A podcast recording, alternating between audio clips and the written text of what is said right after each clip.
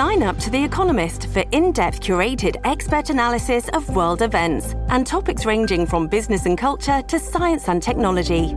You'll get the weekly digital edition, online only articles, curated newsletters on politics, the markets, science, culture, and China, and full access to The Economist Podcast Plus. The Economist is independent journalism for independent thinking. Go to economist.com and get your first month free. ツッコミニュースランキング。時事問題から芸能スポーツまで突っ込まずにはいられない注目ニュースを独自ランキングでご紹介します、はい。まずはスポーツです。プロ野球オリックスが昨日2年連続14度目のパリーグ優勝を決めました、首位チームの同率決着はプロ野球史上初めてで、前日2位からシーズン閉幕日に逆転優勝するのも史上初めてです。最大11.5ゲーム差シーズン中首位に立ったのわずか3日とこの状況で本当に改めてすごいですね。ね。はい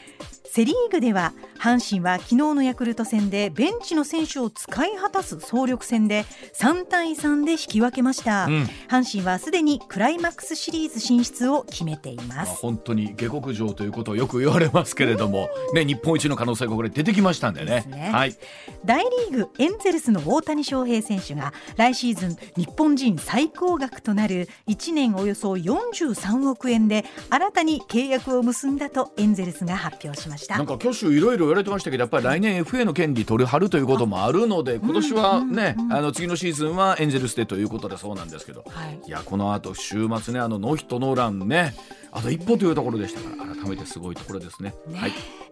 それではニュースランキングに参ります。まずは第5位。今年のノーベル賞受賞者の発表が今日から始まります。日本人の受賞はこれまで28人で去年ノーベル物理学賞に輝いた真鍋淑郎さんに続く2年連続の受賞となるか注目されます、はい。今日発表の医学生理学賞では過剰な免疫反応を抑える制御性 T 細胞を発見した大阪大学の坂口志門特任教授に注目が集まります。まあ、本当このシーズンがやってまいりましたですね。ですねえそして受賞された分野っていうのが本当我々にはよくわからないっいうい説つものこ読んでもなとなんですけどね。はい、いやでも本当楽しみなシーズンです。はい、続いて第4位。政府が今月末に取りまとめる総合経済対策をめぐり自民党の萩生田政調会長は党としても電気料金を抑えるための具体策を検討する考えを示しました、はい。電気料金について昨日の NHK 番組で家庭では2割上がっており少なくともこの半分くらいに戻す必要があると指摘しました。なんかイメージで言うと僕もあの夏もあれなんですけどやっぱ冬はね、エアコン電気代やっぱかかりますからね、うんここは本当気になるところですよね。はい。続いて第3位インドネシアの東ジャワ州にあるサッカースタジアムで1日夜試合の後暴動が起き逃げようとした観客が折り重なるように倒れるなどして警察はこれまでに125人が死亡したと発表しました。州当局は当初170人以上が死亡したとしていましたが警察は再確認した結果として死者の数を訂正しました。あの多くの方が足だったそうですけども、120人以上の方が亡くなるってこれ相当なパニックだったんだろうなと思いますよね。はい。うん。続いて第2位はウクライナ東部ドネツク州の要衝リマンについてゼレンスキー大統領は2日奪還したことを明らかにしました。ロシアのプーチン政権にとってウクライナの東部や南部の一方的な併合に踏み切った直後に要衝を奪還されたことは軍事的な打撃だけでなく政治的な痛手になっているとも受け止められています。はい、この辺りのお話もですね、この後高橋先生に詳しくお伺いしていきたいと思います。はい、そして続いて1位は Música 臨時国会が今日召集されます。旧統一教会と政治の関係や安倍元総理の国葬の検証などをめぐり与野党が論戦を交わします。臨時国会は12月10日までの69日間の会期で召集日の今日は衆参両院で岸田総理による所信表明演説が行われます。さあこの秋の臨時国会の注目ポイントこちらもですね高橋先生にこの後詳しくお伺いしてまいります、コマーシャルの後高橋由先生の登場です上泉雄一のエーナー MBS ラジオがお送りしています。時刻まもなく6時25分になります。ここからは高橋洋一さんでございます。高橋さんおはようございます。おはようございます。はい今週もどうぞよろしくお願いいたします。よろくお願いしはい、よろしくお願いしはいます。まずはこちらからです。さあ今日から秋の臨時国会が始まります。え期間は12月上旬くらいまでのおよそ2ヶ月ということですが主な焦点といたしましては物価高やコロナ後の経済回復へどれぐらいの補正予算が組まれるのかそして人口の増減に伴って衆議院議員の選挙区を都市部の議員を増やしまして地方の議員を減らすいわゆる10増10減これ一体どうなっていくのか。また新型コロナで経験したことを踏まえての感染症法の改正法あるいはフリーで働く方を守るフリーランス新保護新法なども議論されるということでございますけれども、はい。さあまずは高橋さん秋のはい。臨時国会注目ポイントどちらでしょうか、うん。まあ、ちょっといきいきなりかもしれませんけどね、はいあの国会やってる時っていうのは解散ができるんで、あの要するに解散ができるっていうこの本そうか。がそう。国会やってるのは一番あの興味がないやっぱり解散ですね私は。なる。えこれは高橋さん今回だからですか？それとも常にですか？ああいや常に思いますね。あの要でするにこういうのってそうそうははあのハプニングが起こりやす起こりやすいんですよね国会やってる時に。えーこれあのだって前にね、あのほらの野田さんと安倍さんがあの要するに民主党の時ですよね。ありました。あのいいきなりでしょ。あの党首討論の時にでそうありましたよね。解散、うん。今言いましたね。みたいな話がありましたもんね。そうそう。いやあれはもうびっくりしましたよね。本当に。だからああいうことって国会やってるとあり得るんですよね。例えば高橋さん官僚の皆さんとかというのも、はい。実は内心では常にあるんじゃないかみたいなそれはあります。あのありえますよ。だって要するにあの会社開いあの国会開いてなかったら解散はないって。間違いそれは間違いない。そうですよ、ね。なるほど、国会の最中に何かでハプニングっていうのはありますからね。はあのしかも今回は実はまことしやかにという話じゃないですけれども、ええ。そんな話がちょっと出てきましたもんね。あそれはあの行き詰まってて支持率も起こってるから、はい。あのそれで今や今やるのが実はや野党は準備できてないのが多いですからね、はい。一番ベあのベストですよね。私なんかそう思っちゃうくらいですね。これでもねよく言うじゃないですか、解散権ははい。保守党の天下の宝刀だというふうな方に言われますけれども、うん。もももちろん総理しか、うん、総理だけが判断でできるわけですよね。うんで、ええこれってゆぶっちゃけた話誰かに言わんと言うってことはできるんですか、あそれはあのい言わないですよ。これ言ったらアウトですよね。もうあの誰か分かっちゃったら大変ですから。じゃあ誰にも相談しない当に誰にも言わないんですか？えっとねはっきり言うと誰にも相談しないんですけどね。はいいろいろね諸日程があるんでね。はい。あの日程上できないっていうのはあるんですよね。そうするとその日程上の話だけをうん。あの誰かに確認してっていうのはありますけどね。うーわー高橋さんありがとうございます。いろんな番組ありますけど言うていただいたの多分ここだけやと思うので。刺激的あなお話です。のこれはちょっとあの記録として保存しておいてですね 高橋さんって。説がある。いやーでもまあというのを常にでは岸田さんの中では腹に持ったまま国会運営を進めていくってことなんですね。あのだってそ総理のやることってね、うん。基本的に2つしかないんですよ。はいと言いますと、うん、あの一つは今言った解散ね。解散、うん。はいあともう一個はね、うん。あのまあ、解散の後ですけどね、うん。内閣人事、内閣人事、うん。この2個しかないんですから。うん。あの高橋さんいつもおっしゃってるじゃないですか。岸田さんは人事が好きだと。そう、でも人事が好きな人だからね、解散だって絶対好きに決まってますそれだって、それしかないんですから。あうん、仕事が総理の仕事って、ほんで本当にこれね、私ね、歴代の総理の、あの、まあ、これ小泉さんですけどね、はい。うん、総理の仕事何ですかって言ったら、いや、2個しかないんだよと、うん。あの解散と内閣人事しかないよって言われ言われたことありますよ。ーうんとはい総理というのは常にもう解散というのを常に考えながら国会運営を続けていく。だって他に誰も言える人いないですから、これは。うわー。あのまあそれをこうずっと腹に一物持ったままですけれども、さあ改めて高橋さん補正予算ですけれどもはい。どんな風になっていきそうですかね？こ。れはだから、うん。えーっと真水の数字がどのくらいかっていうのを着目してますけどね、うん。ま真水で30兆円ぐらいやったらいい、うん。あの予算になるんですけどね物価対策とかそういうのを込み込みで考えて、高橋さんあの特番の中そしてこの番組でもおっしゃっていただきましたけれどもこのまあ円安でですね、まあ、いわゆる外貨の含み益っていうのが出ていると、これを、えー国民民主の玉木さんに、まあ、ええ。けしかけたというとあれですけど アドバイスなさったところありましたけどこれ具体的にどうなりそうですか、あこれはだから政府の方はもう必死になってあのあのディフェンスしますから、うんだから国会でこういう議論になった時には面白いなと思いますけどね。もしこれしっかり利益出てる分を、うんあーいわゆる補正予算に回せばですねいわゆる真水が出てくるわけなんですよねうん、。ささ30兆円は簡単ですけどね。はあ、で何度も言いますがこれをさせない理由っていうのはどこにあるんですか？もう一度。ああまあ何度かかんいろんな理由言いますよね、はいあのすぐ簡単なのはね、うん一回こういう時に含み益出しちゃったら後で円高になった時に困りますとか、そういう言い方があるんですよ、ね。なるほど。あでもそれはそんなのはあのあ玉木さんにもたくさん言いましたけどね、はい。簡単に論破はできますけどね。簡単に論破できるんでですきるんです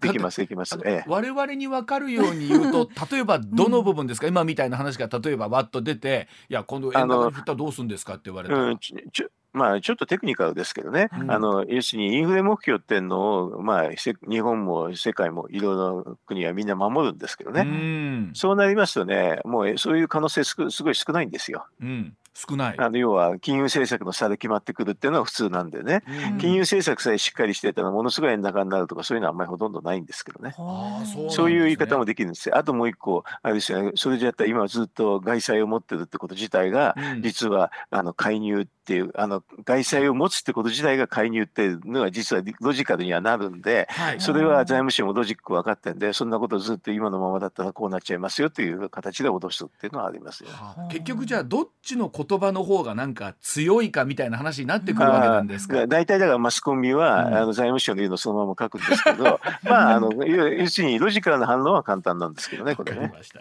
はい。えーまたこれも国会またスタートいたしました。来週あたりまた詳しくお伺いしていきたいと思います。はいはい続いてこちらでございます。さあウクライナの東部要衝リマンを奪還をいたしました。えーウクライナのゼレンスキー大統領2日あロシア軍に支配されていたウクライナ東部ドネツク州の要衝リマンを奪還したと明らかにしました、えーロシアのプーチン大統領にとってウクライナの東部や南部の一方的な併合が宣言された直後に要衝を奪還したということはロシアにとって軍事的な打撃だけではなく政治的な痛手になると見られています。さああ高橋さんこのロシア・ウクライナ情勢も週末大きな動きがありまして、まずええ東部4州をですね併合いたしました、一方的に。はい。ええ。はい、で一方でウクライナが今度は NATO の加盟を申請したというこのまあ綱引きになりましたけれども、まずこの週末の動き改めて高橋さんどうご覧になってますでしょうか？やっぱりロシアはかなり、えー、と部分集合あ部分動員って言ってね、うん。えー、と動員するって言っちゃった時で分かったんですけどうん、軍事的にはかなりやっぱり苦しいですよね。でそのねあの東部の奪還というのもそれの一環ですけどね、うん。軍事的に苦しいのみならず、えー、と今度 NATO の話も出てきましたからね,、はい。ね。ロロシアはますます苦しくて。あの一般的一般論というとですね、ん。NATO の加盟っていうのはまあできないんですよ。それは紛争地域ではい、あのち紛争してる国は実は加盟できないっていうのがあるんでね。あそうえなんですね。紛争してたらだってあの NATO の方がそちらに加担しなきゃいけなくなるじゃないですかそうするとそれはもう完全に戦争に突入ってことになるんで、はい。だから紛争地域はあのがし加盟申請しても紛争をなくしてから来てくださいっていうだけなんですけどね。でも一方であれですよねこのあの4州の併合っていうのはもう完全に国際法違反ですからね。はい、だからみんなヨーロッパの国なんかはみんな国際法違反だっつってあの国連でもですね、うん。安保理であのうん。非難決議とか、あのロシアすぐ出ろというふうなけあの決議案が出ましたけどね。うん。でも、まあ、ロシアがあの拒否権で否定するっていう状況ですよね。だから実は NATO の加盟国のほとんどのところっていうのは、まあ、あのこの国際的な、えー国際法を無視してるってんでもうロシアをすごい非難してますからね。うん。だからこれいいタイミングなんですよね。えーっとうん。ウクライナとしてはね、はい。これで加盟申請って言ったら NATO の人はえーどどうどうしようとずっと形式論で答えるのか。いやちょっとやっぱりこれはウクライナに味方するのかっていう話になりますよね。だから普段はあの絶対これ加盟申請できないんだけどこのタイミングはできちゃいます。できるっていうかねあのセセロンは同情ウクライナに同情しますからね。うんいいタイミングであれですよね。やっぱりゼレンスキーさんはすごいなと。いいタイミングの勝負手をや打ってますよね。これ NATO, な NATO とは誰なのかって話なんですけど NATO はこれはウクライナが加盟申請したことに対しては受け入れたいんですか、いや、これだから、あの、いや、ロシアは国際法違反だって言ってますよね。うんうん、だからね、あの、よそこで NATO に入れないって話っていうのは結構しず、普段言うしづらい話、しづらいですよね。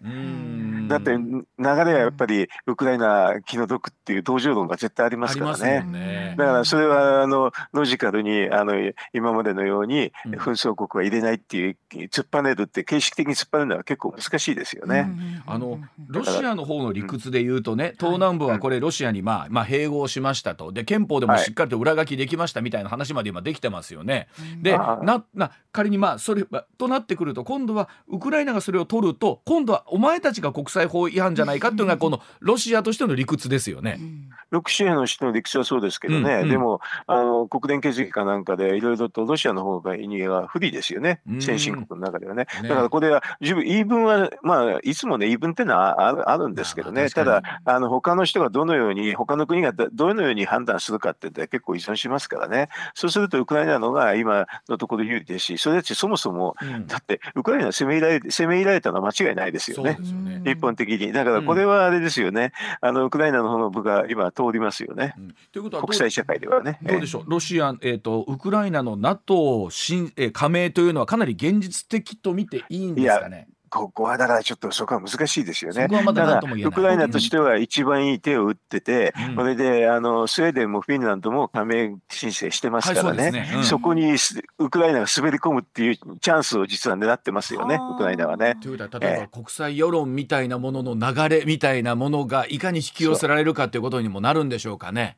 なりますよね。うんはい、あのでも頭の体操ですけどね、うん、あの4州除いてウクライナが加盟申請するしたら、うん、NATO を受けざるを得ませんよね。4州を除いてとなると。うん、うん、頭の紛争して紛争はしてないという言い方にもなりますかね。でもそうなると相手の国に4州は認めたことになりますよね。そうなるか4州だけちょっと全然違う位置づけにしてやれば、うん、いろんなのがこれから出てくると思いますけどね国際政治の中ではね。いろんな知恵が出てくるからこれこういう動きがあると。どのロジックが一番はまりやすいかということをみんなで考えることになるわけなんですね。こういうふうなあのジェネスキーさんのねこの提案はね、そういうあのことを実は含んでますね。わかりました。はい、はい、では続いてでございますがこちらでございます、はい、ここからはジャーナリストの福島香さんにもお電話でお話を伺います福島さんおはようございますおはようございます。はい、初めまして上泉と申します。よろしくお願いいたします。よろしくお願いいたします。福島さんはあの奈良のご出身でいらっしゃいまして、えーはい、えちゃんと同じ大阪大学を大変優秀な成績でご卒業された後、産経新聞の大阪本社に入社をされまして、はい、えー、香港支局長そして中国総局、えー、特派員の担当をされた後に2009年からフリーのジャーナリストとして中国問題専門としてご活躍をなさっております。うん、福島さんどうぞよろしくお願いいたします。よろしくお願いします。はい、では高橋さん、福島さんとともにお伺いする話題こちらでございます。さあ日中国交正常化50年中国の今そしてこれからの日中関係についてでございます、はい。日本と中国は9月29日国交正常化から50年の節目を迎えました。今中国とどう向き合うべきなのかそして日本企業や政府の関係者などの間でも意見分かれています。日本の技術協力に始まって経済で相互依存を深めた一方で米中対立や台湾問題など安全保障も絡んで両国内ではさまざまな問題が浮き彫りになっているというところでございますが、さあまずは福島さんにお話を伺いたいんですが日中国交正常化から50年ということでこの週末もいろんなニュースありました。まず現状福島さん日中関係どのようにご覧になってますでしょうか？あ日中関係はやっぱり国交正常化以来、自民党与党のあの中では最悪になってると思います。最悪。あの、うん、民進党、えーまあ、前の民主党ですか、はい、時代にあの尖閣問題が、えーと、かなり、えーと、表面化した事態がすごく悪いという印象があると思うんですけれども、うんうん、構造的とか、あるいは、まあ、経済関係も含めると、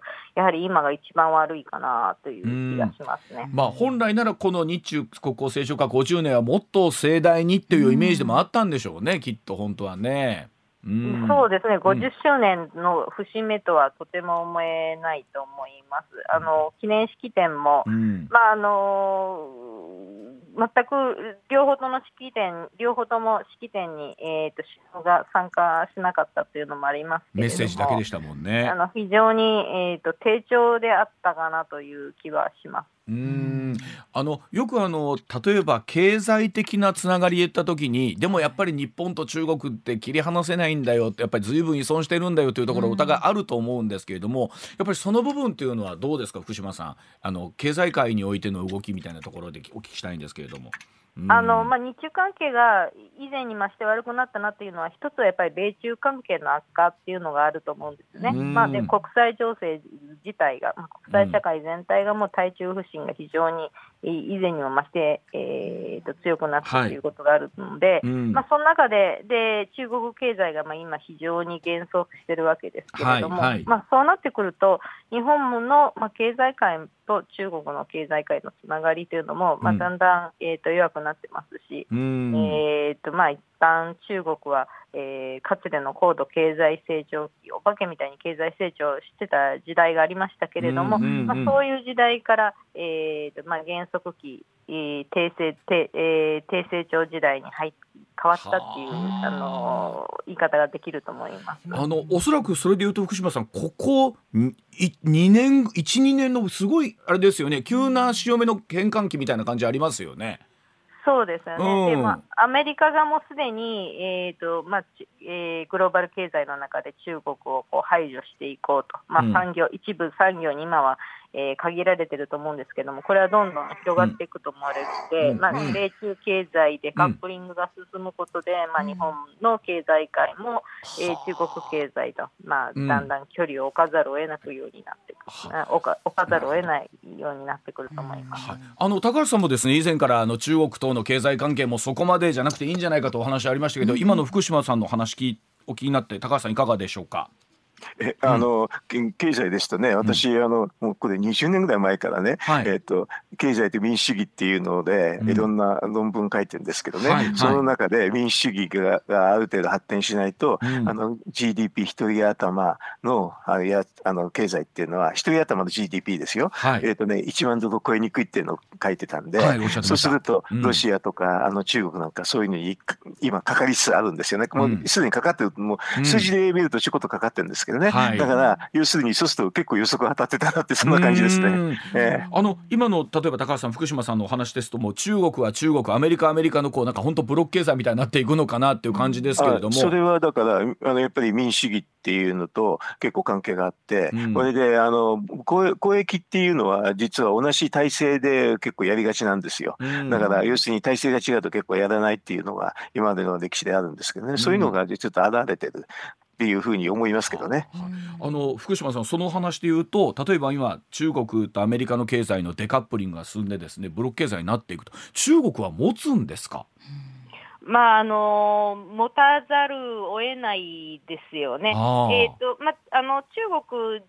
体が、えーまあ、中国にを支持しているチームみたいなのは確かにあるんですね、はい、まあ、もちろん今、ロシアが、えー、孤立してますから、うん、この間の上海協力機構の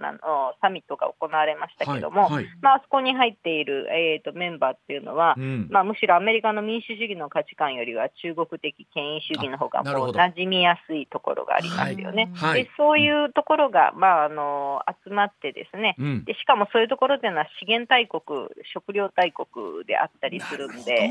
えー、まあ、どういうふうになるかわからないですけれども、やっていこうというふうに中国はまあイメージしてると思います。非常に貧しい経済圏になる可能性もありますけどね。はあ、でももうそこでアメリカと一緒になるんだったらもう多分それはもう不可能だろうというか、どんどんとそこは切り離されていきますよね。そうなるとね。うん。なるほど、はい、さあそしてですね10月16日いよいよ言ってる間に、え中国共産党大会、まあ、これはもうずっと今年の頭からねいよいよこの秋だということを言われてたんですけれども。さあ福島さん改めてなんですが中国共産というのはどういう組織で、執行部はどうなってて、えー、福島さんはこの秋の党大会一番注目されてるどういうところなのかお聞きしたいんですけれども。まあ、あのもちろん今、習近平政権というものが、えー、10年続いてて、うん、で本来ならば、えーと、2期、1期が年ですから、はい、その10年で交代するというふうに見られていたのが、うん、まあ、どうやら、えー、3期目を継続するであろうと、うん、えー、再選されて、まあ、一応あの、なんちゃって選挙みたいな なんちゃってさ、はい。はい。えー、それを 3, 3, えー、3期目継続するとあするんではないかと、まあ、そうすると、まあ、習近平の、えーまあ、独裁体制が確立してですね、うん、習えー、習近平は毛沢東のように終身独裁をこう確立したいと考えている、うん、これはもうあの外から見ても、えー、ほぼ間違いないと思われているので、その目標が達成できるんではないかと。いうふうに、まあ、注目されてるんですけれども、はい、まあ、ただあの、私の見る限り、まあ、私のこれは見立てなんですけれども、はいはい。個人独裁が確立するというところまでは習近平の権力掌握は、まあえーと、まだうまくいってないというふうに見られるので、はい、まあ、3期目、たとえ総書記を、えー、再選されて3期目を継続するということになっても、うん、今の集団指導体制のような形は、えー、継続となるんじゃないかなと思いま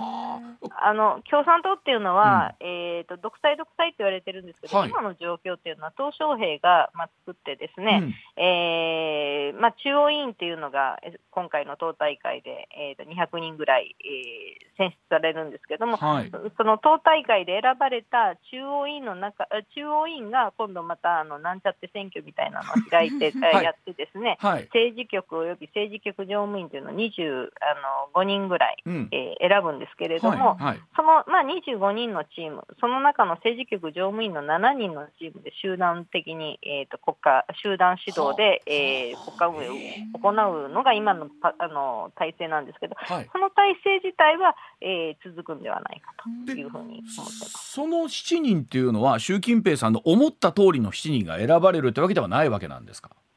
そうですね。で習近平さんはそこで、うん、えーと、居残ってですね、うん。えー、自分一人がいなこってで他の自分の嫌いな人は全部やめてですね、うんうん、自分のお気に入りの、えー、子飼いの部下を全部そのメンバーに入れたいと思ってたら、うん、あのそうはやはりあなたが残るなら私もみたいな形でですね多分、うん、あの7人のうちの、まあ、4人か5人は残ると思うんですよね、うんそうすると新しい人が2人入るとすると、えー、それぞれ、えー、習近平派とアンチ習近平派1人ずつ入るんじゃないかなと。だからまあバランス自体は、えーとまあ、そう変わらないし、まあ、むしろえー、25人全体の中でいうとですね、うん、えーと習近平さんの支持の人が多くなったとしても、うん、その能力的に高い人っていうのが、うん、えー、おそらくは減ると思うんですよね。能 力的に高い人がいる、はあはあはあ、今は本当に習近平さんを支持しているその25人のメンバーの中で、能力の非常に高い人が3人いたんですよ。うん、それはまあ立憲書っていう人と、うん、えーとまあ、楊潔チという外交のトップと、はい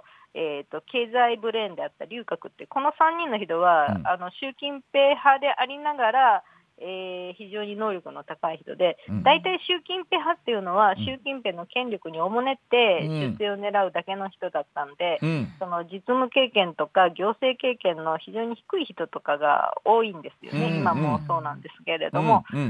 うんだけども、そういう人は、ね、多分引退されると思うんです、年齢的なものもあるし、まあ、もう習近平のやり方についていけないというような雰囲気もまあ出していたので。はい。まあ、そうなってくると,、えーと、独裁、習近平独裁体制というのは、えー、かなり、まあ、不安定な形で、不確実なものを含みながら続くんではないかな、つまり今の権力闘争、えー、路線闘争というのが、まあ、あるんですよね、習近平さんは、はいえー、毛沢東回帰路線というような形で経済も、えー、以前よりは計画経済に戻ろうとしてるしすべて自分で支配できるようなそういう、あのー、体制を求めてるんですけれども、はい。うん、まあ、反習近平派の人は、えー、改革開放という鄧小平路線を継続して、まあ、むしろもっと、えー、国際的に対外的に開放してですね、えーとまあ、経済関係も国際関係ももっとその周囲とうまくやっていきたいというところは、え打ち出してるんですけど、これ、まあ、習近平さんの方向性とですね、はい、えーと、習近平さんに反対する勢力がやりたい方向性とですね、かなり矛盾矛盾あかなり差があるわけです。わかりました。じゃあ、そのあたりのお話、うん、ではまたあのコマーシャルの後、詳しくお伺いしたいきたいと思います。はいはい、一旦お知らせでございます。上泉雄一のエナー MBS ラジオがお送りしています。さて、えー、改めてこの時間はですね、えー、高橋洋一さんそして、えー、中国問題を詳しい福島さんとともにお送りしてまいりますが、えー、高橋さん先ほど CM 前に、はい、あの福島さんの話聞いてましたらこれ習近平さんはどうもじゃあ独裁でゴリゴリいけるかというとどうもそんな感じでもないみたいですね。まあそのでもそのそれはあの、うん、独裁国家の中の中で独裁じゃないって話なんで あのわ我々のあの民主主義国家とは全然違いますからね。あの福島さん今の話聞いててなるほどと思うんですけども今の高橋さんのお話いかがですか？いやまあそれはその通りで、ええ、あのまあ、あの多少なりとも、えーとまあ、周りに気を使うような国になるか、うん、あるいは本当にもうあの危険な、えー、戦争もしかねないような、うん、えーと、恐怖政治の、えー、国になるかの、えー、違いではあると思います。なるほど。あの福島さんね高橋さんがいつもおっしゃってたんですけれども例えばこれ本当に3期目ということになってくるといよいよえーと、台湾について本格的に取り組んでくるんじゃないかってお話あるんですけれども福島さんの見立ての中ではどうですか？台湾侵攻というのは現実としてどれぐらいお感じになってらっしゃるでしょうか？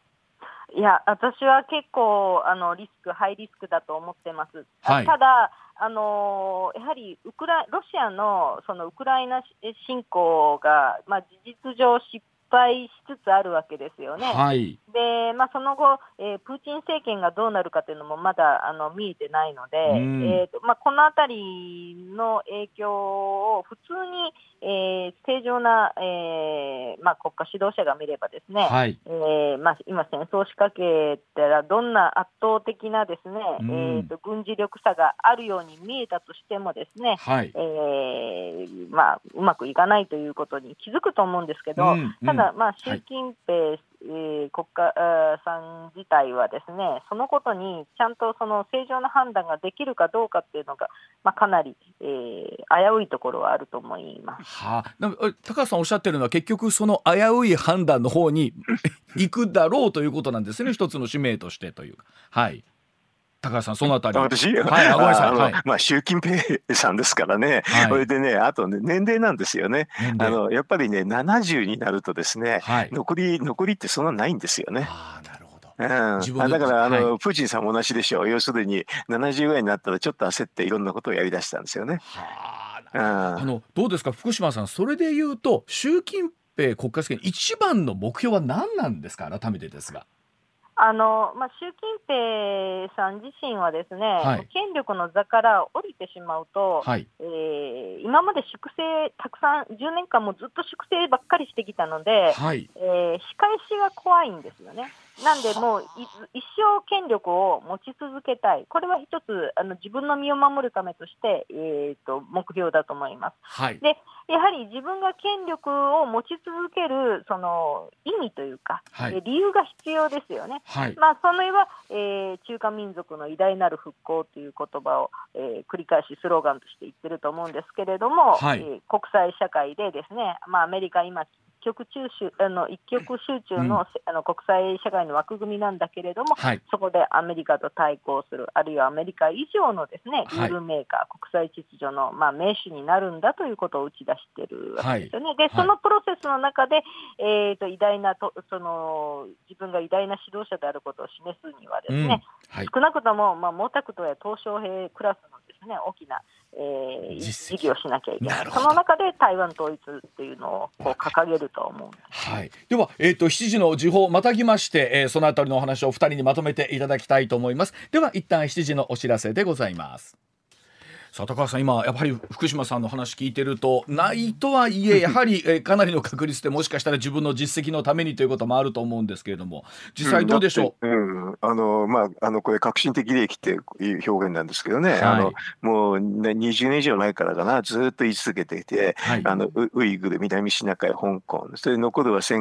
台湾の尖閣なんですけどね。3つはきちんとやってきましたよね。はい、なんでこれあの最後になってあの残りのパーツをやらないっていうことはないですよね。それであとアメリカと対峙する以上ですね、まあ、これ軍事的な話から言えば台湾は絶対避けて通れないんですよ。アメリカと対峙してアメリカより強い国になるって言ってたら台湾があのちゃんと自分の国に入れないとまあ無理ですよね。はい、だからそういう意味ではあの確率かなり高いんじゃないですかこの3期目にやるって確率は。その中で高橋さんがお考えになる今日本の取るべき対策みたいなところというのはあのだからもう台湾があの有事になったこの間のペロシさんの時にあの軍事演習で台湾の周り海峡を封鎖したら、はい、そしたら日本も入っちゃうんですよ。あの与那国は必ず、はい、だからそういう意味ではもうもう自動的に巻き込まれますよ。はい、あのどうですあの福島さんあの前回のペレスさんの訪問自体のところ、改めて中国の受け止め方みたいなところどういうふうに見てたんでしょうか？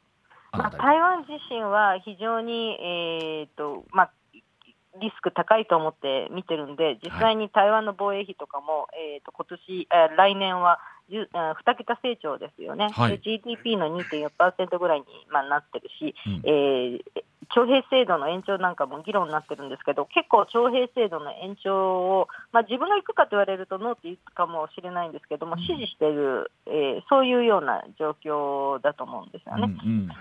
まあ、台湾人も血を流す覚悟が問われるというような、まあ、意識は、えー、持ってると思うんで、本当に日本も、あのまあ、台湾有事は日本の有事と、ね、えー、安倍元首相、はい、去年あのおっしゃいましたけれども、はい、そういう状況だと思ってます。あ。のどうでしょう？あの改めて福島さん今後のアメリカと中国そしてその間に置かれる日本の立場というのはまずアメリカ中国というのはどうなって近いうちにはまずどういうふうになっていくと見ていらっしゃるでしょうか？まあ、今回の党大会で、えー、習近平が3期目継続と、で終身、えー、体制をこう目標としていくと、はい、えー、習近平が、まあ、終始替えをして、ですね、まあ、非常にあのフレンドリーな、えー、指導者にならない限りは、ですね、はい、この対立というのは先鋭化していく、はい、でまあ、その先鋭化していく以上は、ですね、えーと日本は、えー、その間にあってですね、はい、えー、どっちかを選べというふうに、えー、踏み絵を踏まされていくのはこれは間違いないことでで日本としてはもうアメリカ選ばざるを得ないですから、はい、え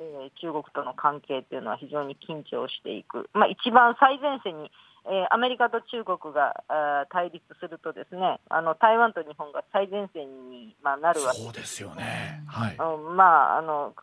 それなりの覚悟をえー、求められると思います。で台湾は実際にその覚悟というのは、えーまあ、世論レベルでも、まあ、高まりつつあるし、うん。政権も相当覚悟している、まあ、日本は全くそのことをこう今は、えー、考えてないように思えるんで、はい、えー、まあ、もう少しそのウクライナ戦争のその状況っていうのが、えー、あたかもそのなんかゲームテテレビゲームを見てるように他人事のように、はい、えー、思ってるかもしれないですけども、うん、それは、えー、何年後かの日本が直面する、えー、問題になりうるかもしれないということを、はい。えー、見た方がいいと思います、はい、え高橋さんはどうでしょう？アメリカ、中国そして日本の関係あ高橋さんはどうご覧になってますでしょうか、うん、あの今福島さんのおっしゃったようにあの日本と台湾それにあと韓国はですねこれから大変でしょうね。はい、うんあの本当に大きな選択というかその中に我々は、えー、しっかりこう当事者として向き合わなければならない日がやってくるということですよねこれお話聞いてると。うん、そうですね。間違いないですねこれはね。はあ、あのどうでしょう？最後に高橋さん今回のお党大会の注目ポイント高橋さんはどこだというふうにご覧になってます？まああの、えー、3, 3期目って言うんですけど多分その3期目になって、うん、えー、っとですねそれでの残りがあの少ない、えー、っと習近平ですからね、はい、あの路線変更しないで従来のままく、はい、るんですから、かなりの確率で台湾は危ないんじゃないですかね。ね。なるほど。えー、あのさっきあの福島さんね、収支買いをしない限りってお話ありましたけれども、あの今福島さんお話では、えー、習近平さんの収支買いはこれないだろうなということなんでしょうね。ただ、まあ、ちょっとあのさっき言いましたけれども、完璧な形の、えー、独裁体制を築くには、えー、党内に反対派が非常に多いんですね。はい、えー、路線で今も緩いあのやはり、えー、経済立て直したいという勢力も官僚勢力っていうのはかなり強いので、はい、えー、その人たちは対外開放とか国際融和っていうのを強く打ち出しているわけで、はい、まあ10年間粛清続けてですね、えーと、未だに粛清終わってない習近平政権ですから、これから粛清まだ続くと思うんですけれども、まあ、その中でもうどんどんどんどんその萎縮してですね、えー、停滞してですね、えー、そういうのが続くとですね、かつての文革の10年に匹敵するような中国の、まあ、低迷期っていうのがあるかもしれない。で文革を思い出せば後半にはですね、えーとまあ、アメリカが、まあ、接近したりとかですね、うんうん、あるいはあのブレジネフ時代も非常に低迷期が続いたんですけども、はい、ある種のその緊張が高まり続けると、まあ、その疲弊の中でですね、まあ、デタントみたいな状況が、まあ、起きることも、まあ、あるんで、ずっとその本当に、えーと、習近平政権確立してですね本当国際政治を中,、えー、中国が牛耳るようになるという時代が来るよりはその前にこうへたれてしまうというか中国自体が支えきれなくなっちゃうんじゃないかと。いうことを、まあ、私は非常に期待してるんですけど、そう、期待される他力本願で、えー、中国が、まあ、ちょっとあのこのままだと悪くなるというふうに、他力本願で考えるよりは、日本としてどうするかということをこう考えた方が、まあ、はい、実はいいんですけどね。あの高橋さん、お話聞いてると、福島さんの話聞いてると、中国のわずかな英知に期待するという感じはありますね、これ。そそんなあの楽観的なことに期待できないですよ。あのあのお二方とも今日は非常にあのあの分かりやすいお話を頂戴しました。ありがとうございました。福島さんまた今後ともどうぞよろしくお願いいたします。ありがとうございました。えー、高橋さんもすみません、もろもろと、はい、あの改めてありがとうございました。また来週もどうぞよろしくお願いします。はい、ありがとうございました。